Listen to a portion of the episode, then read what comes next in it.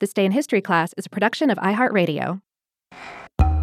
Hello, hello again. I'm Eves, and you're listening to This Day in History class, where we examine the past from the present.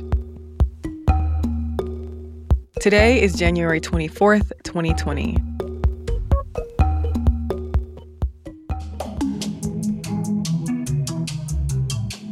The day was January 24th, 1935.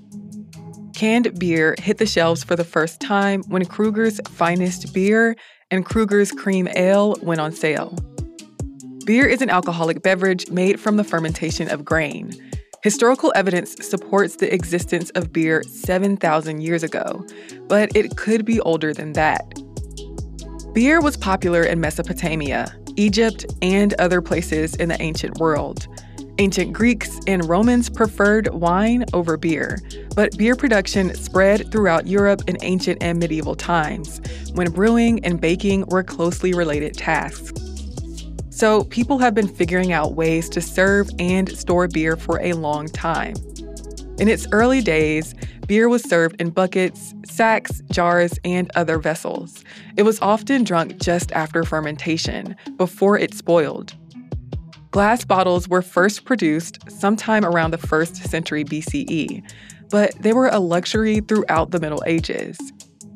Brewers began putting beer in hand blown glass bottles in England in the late 1500s, but the bottle often exploded from the carbon dioxide pressure inside, and not everyone accepted drinking beer out of a bottle versus a cask. On top of that, bottles were expensive and had to be filled and corked by hand. Over on the North and South American continents, Native Americans brewed beer using corn before Europeans even arrived. Early colonists began making beer, and by the early 1800s, the number of breweries in the US had grown significantly, but consumption of commercially brewed beer was still moderate. But by the second half of the century, German immigrants were bringing new brewing methods to the US, and breweries proliferated. Higher wages, better technology, and urbanization also contributed to this rise in production. In 1866, the chilled iron mold was invented, and it made production cheaper and faster.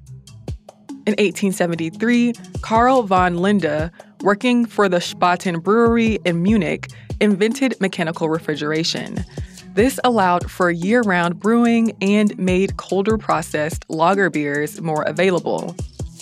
In 1879, an Englishman named Henry Barrett invented the screw top beer bottle.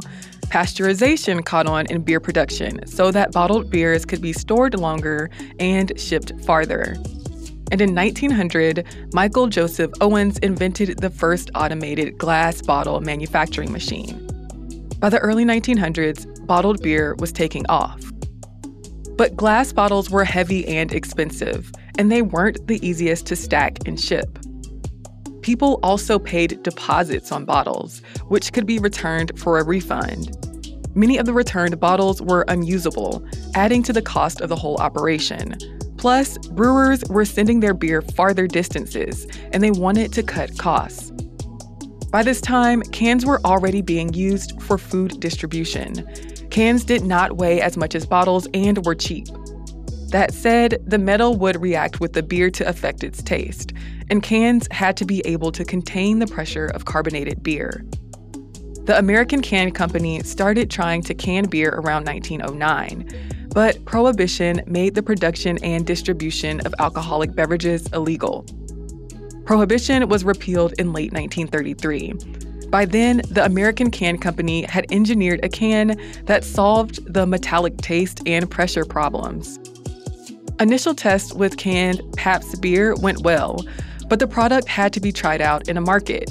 The American Can Company approached the Gottfried Krueger Brewing Company in Newark, New Jersey, and offered to build them a canning line and pay for the first test batches.